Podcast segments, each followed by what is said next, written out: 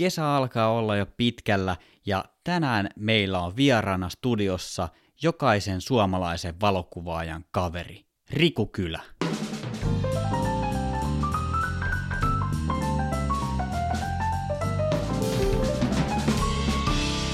Tämänkin valokuvauspodcastin jakson mahdollistaa Fotonordic, se palveleva kamerakauppa.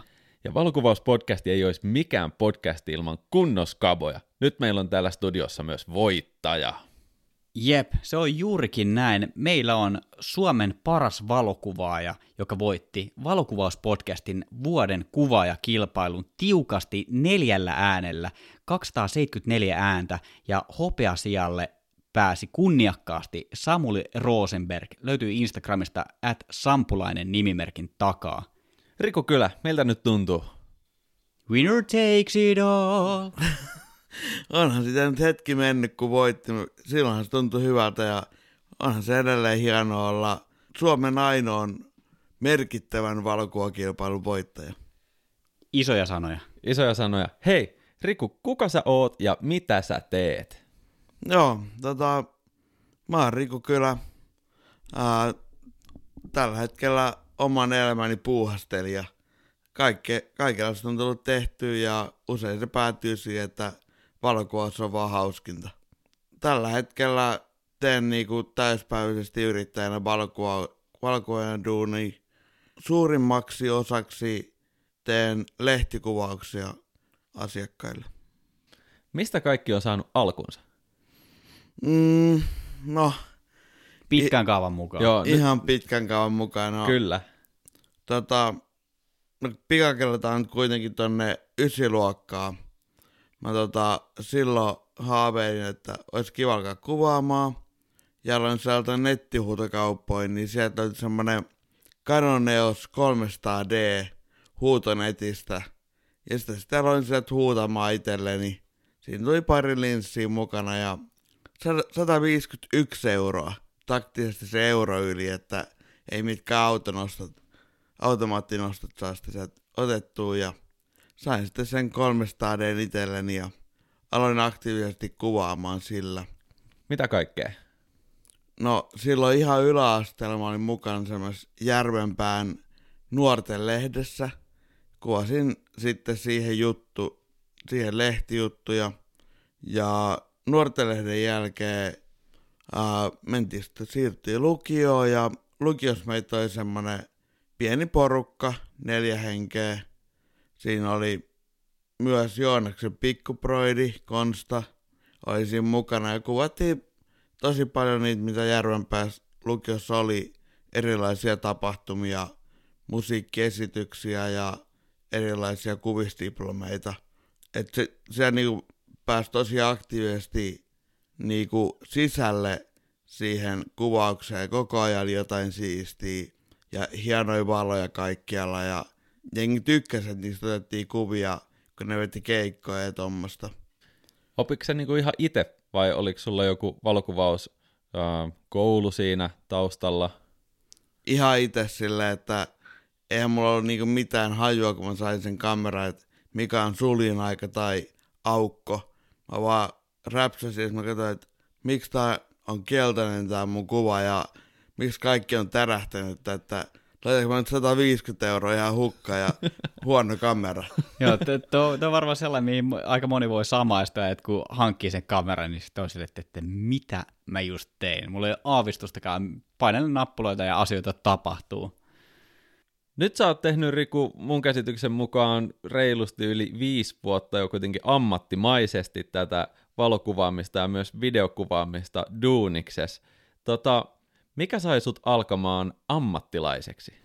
Mm, no se ehkä tapahtui vähän asteittain sitten, kun lukio loppujen mentiin armeijaan ja armeijan jälkeen sitten ei oikein ollut mitään tekemistä hirveästi. No siellä mä tein jonkun verran sijaisuuksia kouluihin ja edelleen taas oltiin Joonaksen pikkuvelin Konstan kanssa niin hyviä ystäviä ja Konsta oli alkanut sitten tekemään ammattimaisesti siinä vaiheessa. Ja mä sitten jeesailin Konstantin prokkiksissa silloin tällöin, kun hän tarvitsi apua. Ja se oli mun mielestä hauskaa, jos pyytätöntä kaverin kanssa oleskelua ja kuvaushommat oli kivoja.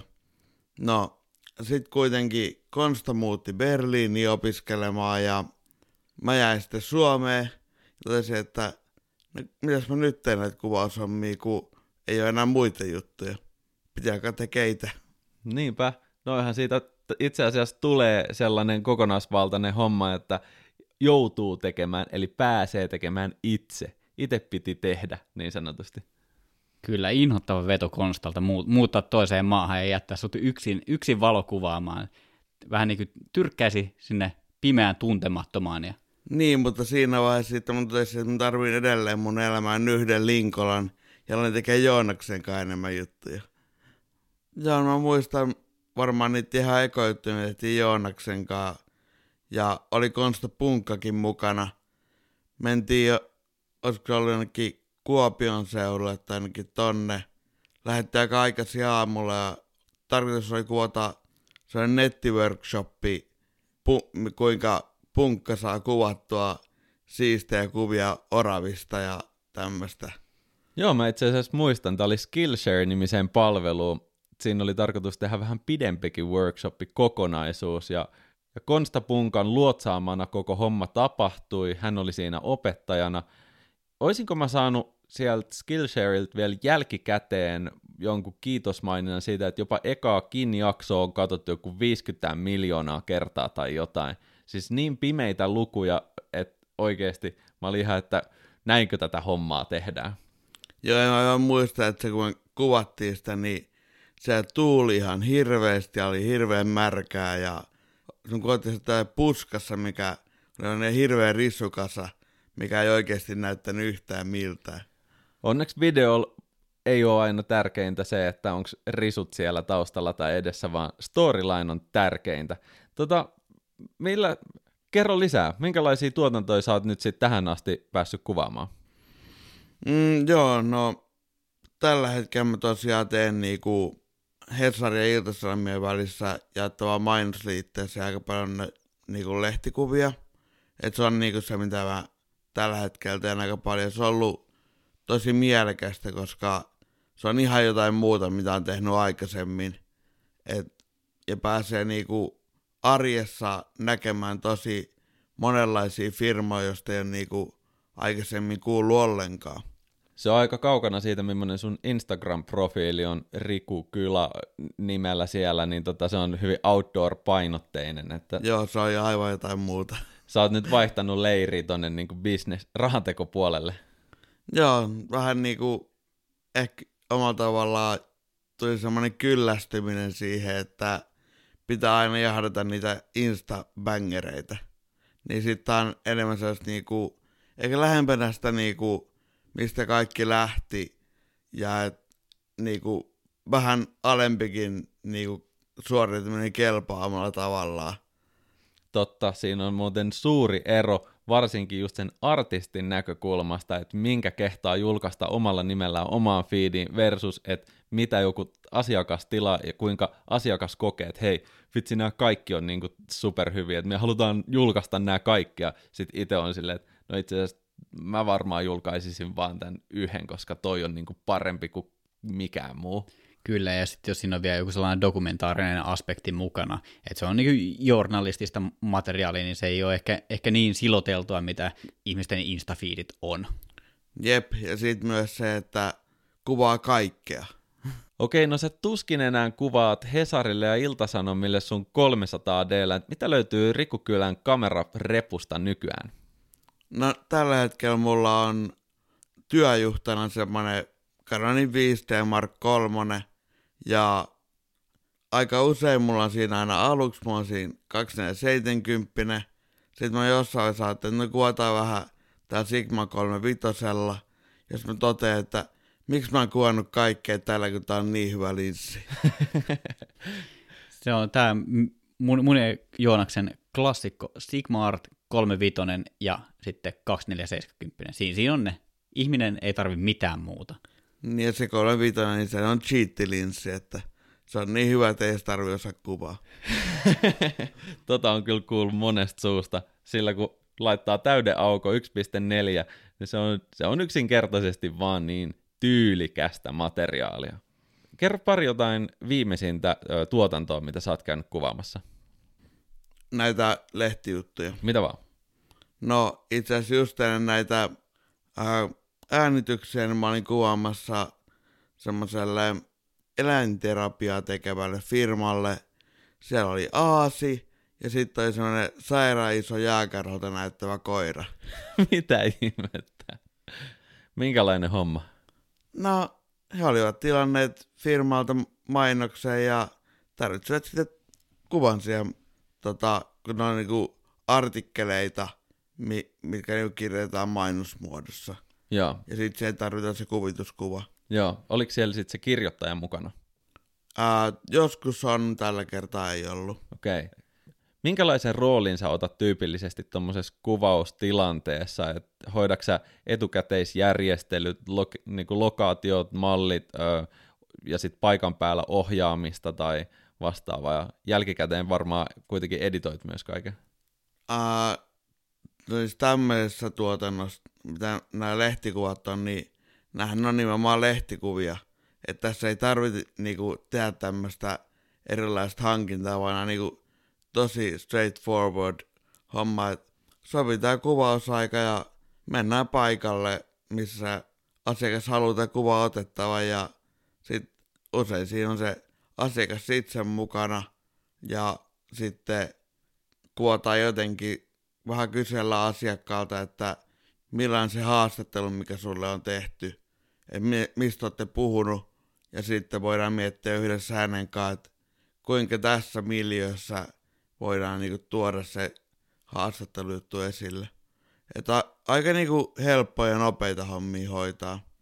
Mutta tosi niinku mielekästä sen, sen puolesta, että saa jat- olla jatkuvassa vuorovaikutuksessa sen asiakkaan kanssa. Joo, toi kuulostaa tosi mielenkiintoiselta. Eläinterapiaa. Ennen kuin jatketaan eteenpäin, niin ota tähän väliin Fotonordikin mainos. Koodilla valokuvauspodcast saa vuoden loppuun asti ilmaiset toimitukset kaikkiin tilauksiin Fotonordikilta. Jatketaan eteenpäin. Mites, mitä muuta sä oot kuvannut? Mm, no sitten mä oon tykännyt kanssa niinku vapaaehtoisduuneista niinku käydä vaan tekee sille harrastusmielessä noit kuvaushommia. Et tosi mielekästä on ollut noi, esimerkiksi Slashi, missä mä nyt ollut viisi vuotta kuvaajana. Et sanottiin jo viime kerralla, että nyt ollaan Slashin maistereita, kun viisi vuotta tuli täyteen. Et ne on niinku silleen, se, nehän on niinku tosi näyttäviä tapahtumia, hienot valot ja vähän savua ja tosi niinku teatraaliset lavat ja pro-esiintyjät siellä puhumassa. Ja sitten tietty, ehkä yksi huippuhetki oli se, kun pääsi sinne messukeskuksen niinku kattorakenteisiin ja sieltä niinku lauottuu sinne päälavalle, kun se oli katsomat aina porukkaa ja valot. No on varmasti semmoisia kokemuksia, mitä ihan kuka tahansa kuvaaja ei pääse koskaan tekemään, koska se setappi, se miljö, se tapahtuma on niin uniikki. Joo, ja tällä kertaa, kun mä pääsin sinne katorajaan, niin sinne pääsi kuvaajista vaan kaksi tyyppiä. Että se on niinku tosi uniikki setti, että sinne pääsee. Mitä kaikkea pitää sisällään slashin kuvaaminen? Mm, no sehän niinku, totta kai kun on vapaaehtoisena tekemässä, niin sitä voi tehdä niinku mi- minimi-effortilla, tai sit voi antaa itsestään vähän enemmän siihen.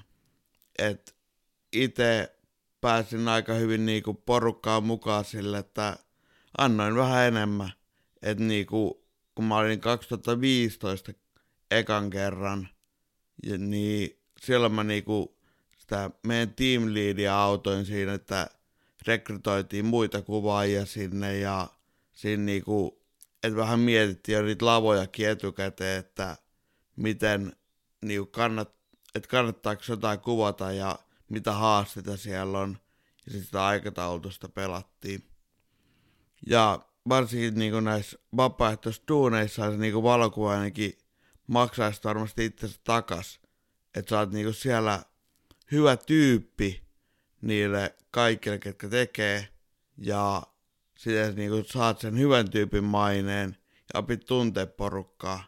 Niin sitten jatkossa, kun kaikki tietää, että no Esa on nyt tehnyt hyvin tämän duunin täällä, niin sitten ehkä soittaa Esalle jatkossa, että hei, tulisiko tekee tämän.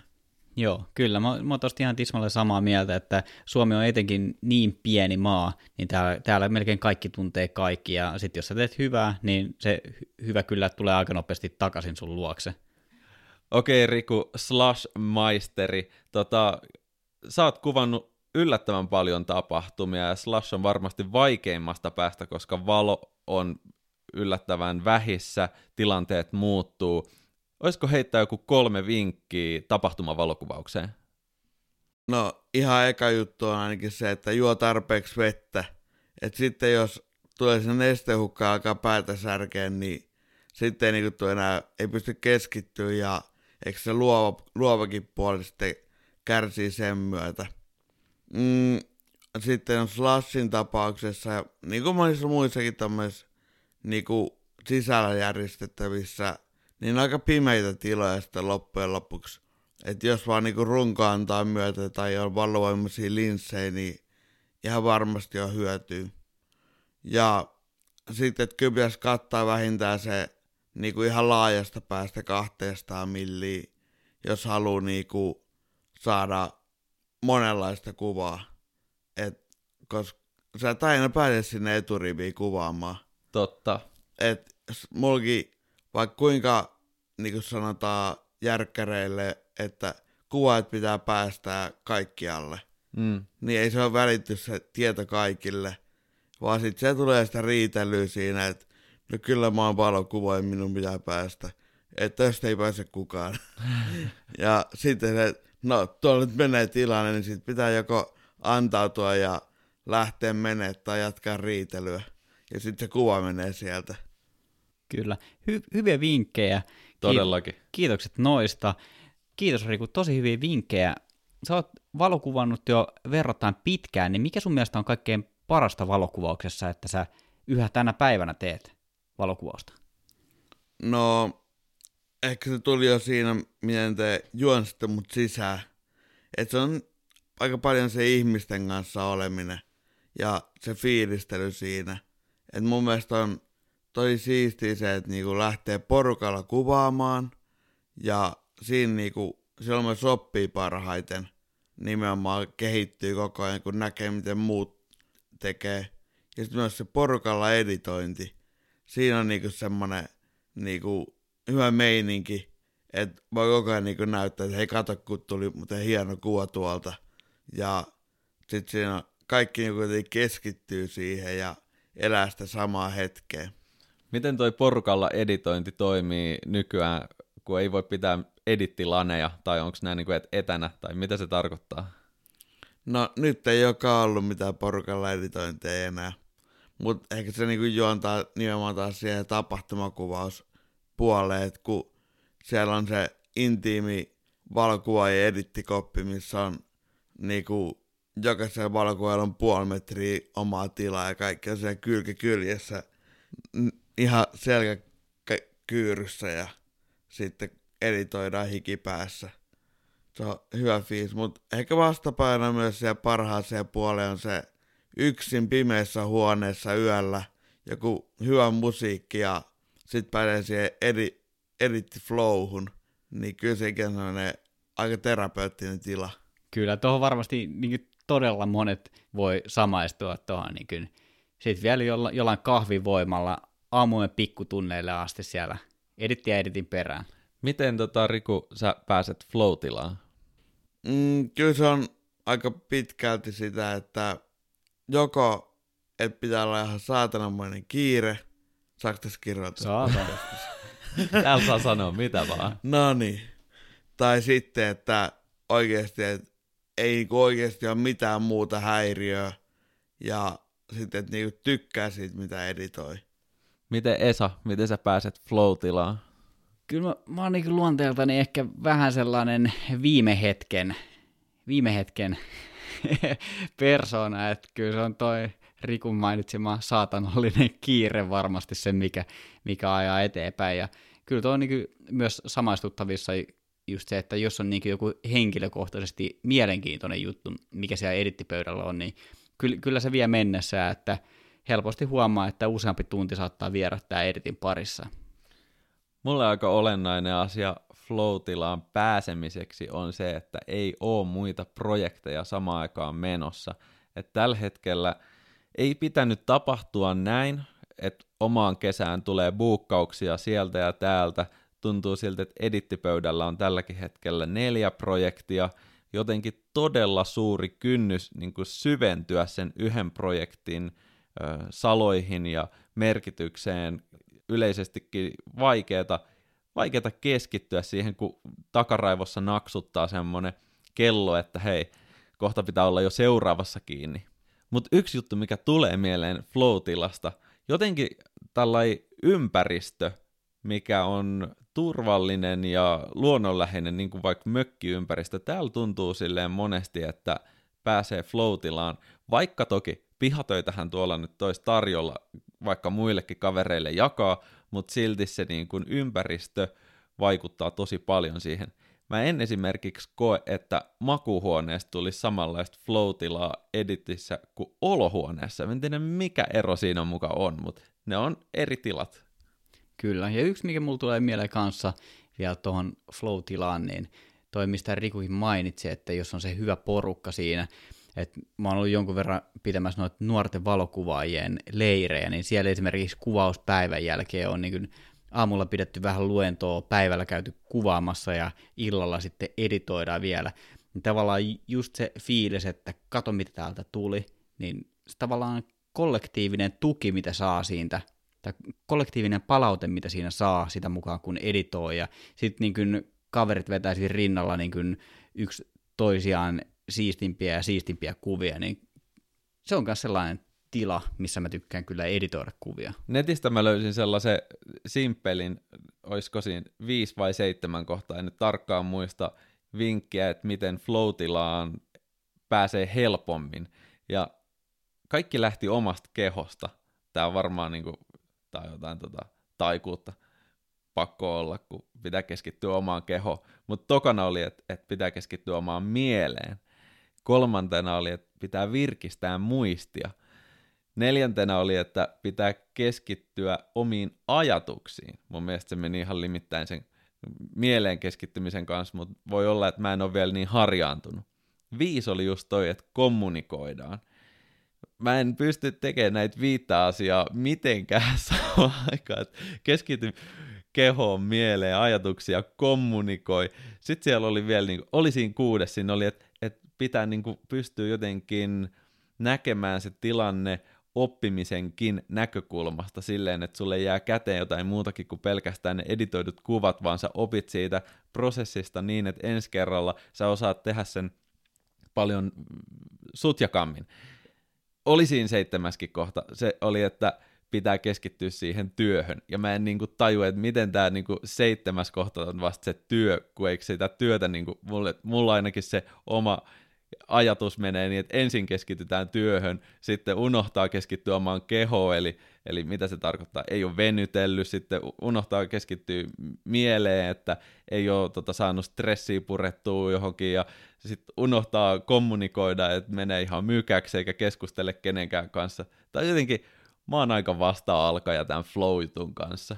No, kaikki aikanaan eteenpäin sano Riku Lumessa. Mikä sitten puolestaan on kaikkein vaikeinta ja haastavinta valokuvauksessa? Mulle on varmaan aina ollut haastavinta niinku, aina silloin, kun tulee se hetki kuvata jotain tiettyä juttua, niin pysähtyä vaan siihen niinku sen jutun äärelle. Et sit niinku, kun sitä kuvataan, niin se tuntuu, että päästä on niinku hirveä kiire ja ei niinku välttämättä hahmotakaan ihan niin tarkkaan niitä asioita, vaan että sitten niinku pitäisi rauhoittua vaan siihen niinku hetkeen, siihen tilanteeseen, että saa niinku nimenomaan sen tietyn jutun. Että sitten tulee helposti vaan sähelletty hommat kasaan ja menee tietokoneelle katsomaan kuvia. Miksi nämä näyttää täältä? Miksi mä oon kuvannut tämmöistä? Voin täysin samaistua tohon ja koin samaa haastetta erityisesti ulkoilmatuotannoissa ja mä ratkaisin sen niin, että tuli paikalle reilusti etuajassa ja oikeasti niin kuin otti sen ympäristön haltuun, käveli siellä, katteli niin kuin puiden välistä, katteli niitä kuvakulmia, että silloin kun alkaa mallit liikkumaan tai valo vaihtumaan, niin tietää valmiiksi sen, että mikä on, mit, tietää valmiiksi sen, että mitkä on mun parhaat chanssit, mitkä on nämä optiot, millä niin kuin mennään. Hei, mikä on Rikku Kylän unelma valokuvaajana? Mm, no unelmathan niinku valkuajan aina muuttuu. Et tällä hetkellä kun alkanut enemmän siirtyä siihen, että ei enää hae niitä instabängereitä ja muuta ja alkanut vähän kiinnostua tuosta filmin kuvaamisesta, niin aika niinku vähän unelmoimaan, että olisi semmonen kuvaaja, joka kehittää itse omat filminsä ja sitten sunnuntai-iltapäivänä vähän se skannailee niitä ja ihan kaikissa ajoissa vähän ryystää siinä kahvia ja hyvässä, hyvällä meiningillä. Mutta sitten totta kai niitä tulee, kun näkee aina jonkun kuva jossain Instagramissa tai ihan missä tahansa, niin tulee sellaisia vähän fiiliksi, että ei vitsi, että mäkin haluaisin päästä kokea ton hetken ja tehdä oman version tästä valokuvasta.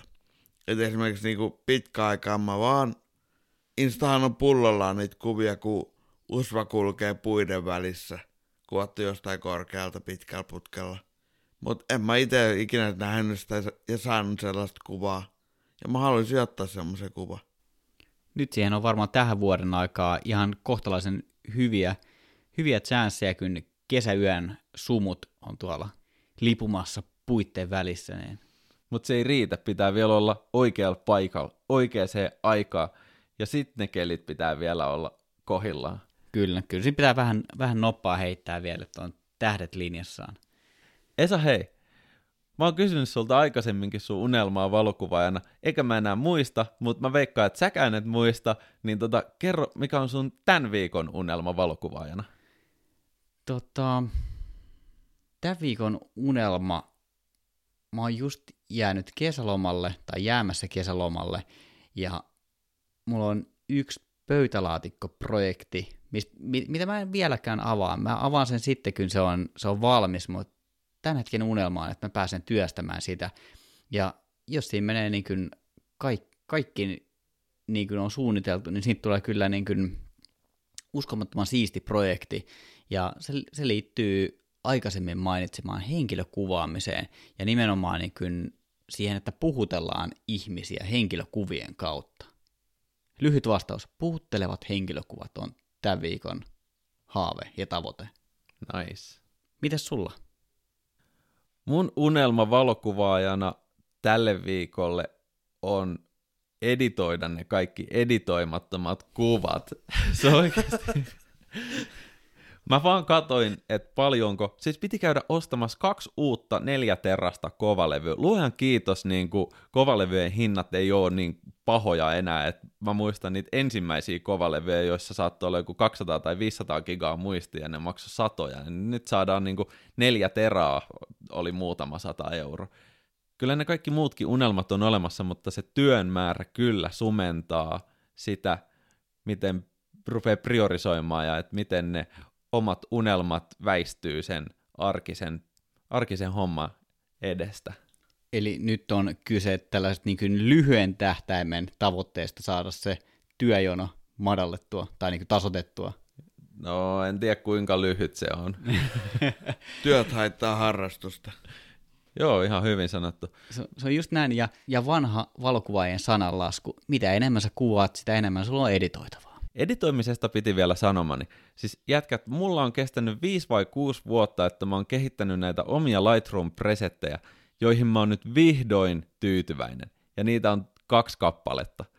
Mä pystyn käyttämään niitä kahta suurin piirtein aivan kaikessa, mitä tulee kuvattua, pois lukien sellaiset asiakastyöt, joiden niin kuin brändi vaatii just jotain tietynlaista lookia. Mutta mä en koskaan voisi kuvitellakaan olevani niin hyvä editoija, että pääntäisi kaikki asiat manuaalisesti. Hattua nostan, lippistä nostan tässä tota, niille kaikille ihmisille, jotka jaksavat käydä kuva kuvalta läpi ja manuaalisesti niitä korjailevat, editoivat. Tota, joo, kameravalmistajat vois ottaa tästä jotain koppia silleen, että saisi niinku lyötyä sinne jonkun oman custom presetin päälle suoraan ravin kylkeen. Kun importaa sen Lightroomiin, niin sit siinä on se valmiina. Hei Riku, ketkä on sun esikuvia valokuvauksen saralla? No esikuvista en tiedä, mutta mun mielestä tota, tosi siistiä duunia tekee esimerkiksi Suomessa Joona Sojala. Et hän on niinku erityinen taito siinä, että hän pystyy elämään siinä hetkessä, mutta samalla niinku koko ajan ottaa niitä kuvia siten, että se ei niinku riko sitä hetkeä ja kuitenkin saa tuotettu tosi hyvää sisältöä siinä samalla niinku ihan huomaamattomasti.